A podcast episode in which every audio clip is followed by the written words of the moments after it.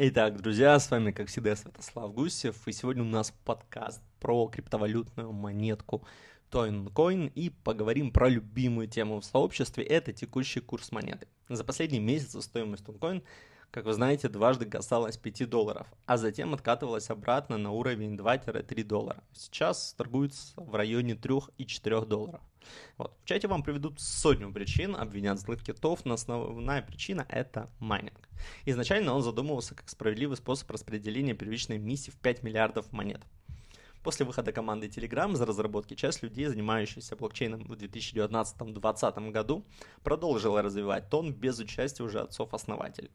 Некоторые в последнее время отказались от идеи, многие удалили свои кошельки буквально на ноутах, кто майнил миллионы долларов по текущему курсу, и затем, конечно, выбрасывали ключи от кошельков. Я таких людей знаю, не уверен, что они, конечно, говорят правду. Вот. Ну и часть монет, естественно, была потеряна либо сожжена во время тестирования. Так или иначе, из общей массы в 5 миллиардов монет на активных кошельках сейчас осталось чуть более 1,2 миллиардов монет это где-то суммарно 4 миллиарда долларов. Из них всего 40 миллионов все еще доступны для майнинга и находятся на смарт-контракты, запущенных командой Telegram. Через них в сутки майнеры вкачивают около 200 тысяч тонн.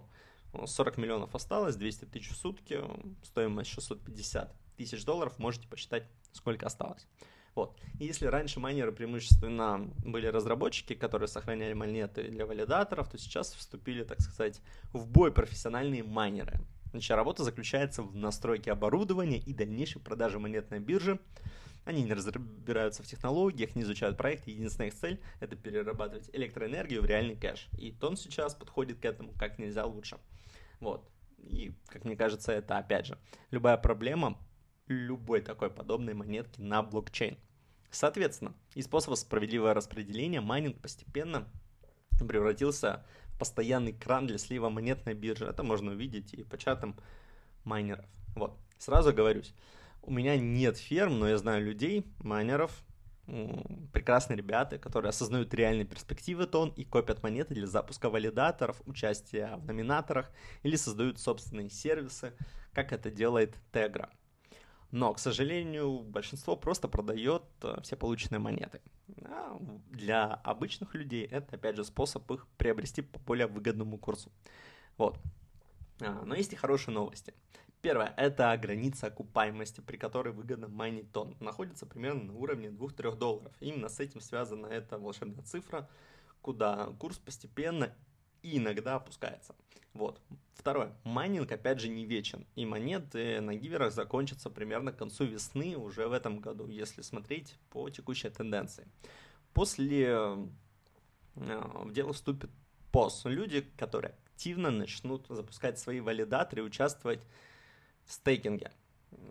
Вот, потому что это будет так или иначе единственным способом получения новых монет, если вы не просто их покупаете на бирже а, с рук.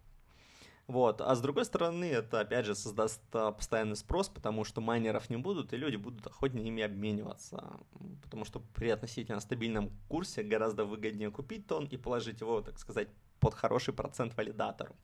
К тому же люди любят упрощать сложные процессы до одного действия. Дуров поддержит, монетка будет расти. Binance залистит, будет расти. А, слышите, что я сказал? Залистит. Вот можете взять на заметку. А на самом деле это сложный многоградный процесс, но потому что я вижу, монетка однозначно рано или поздно должна иметь и 10 долларов, и 20, и 30.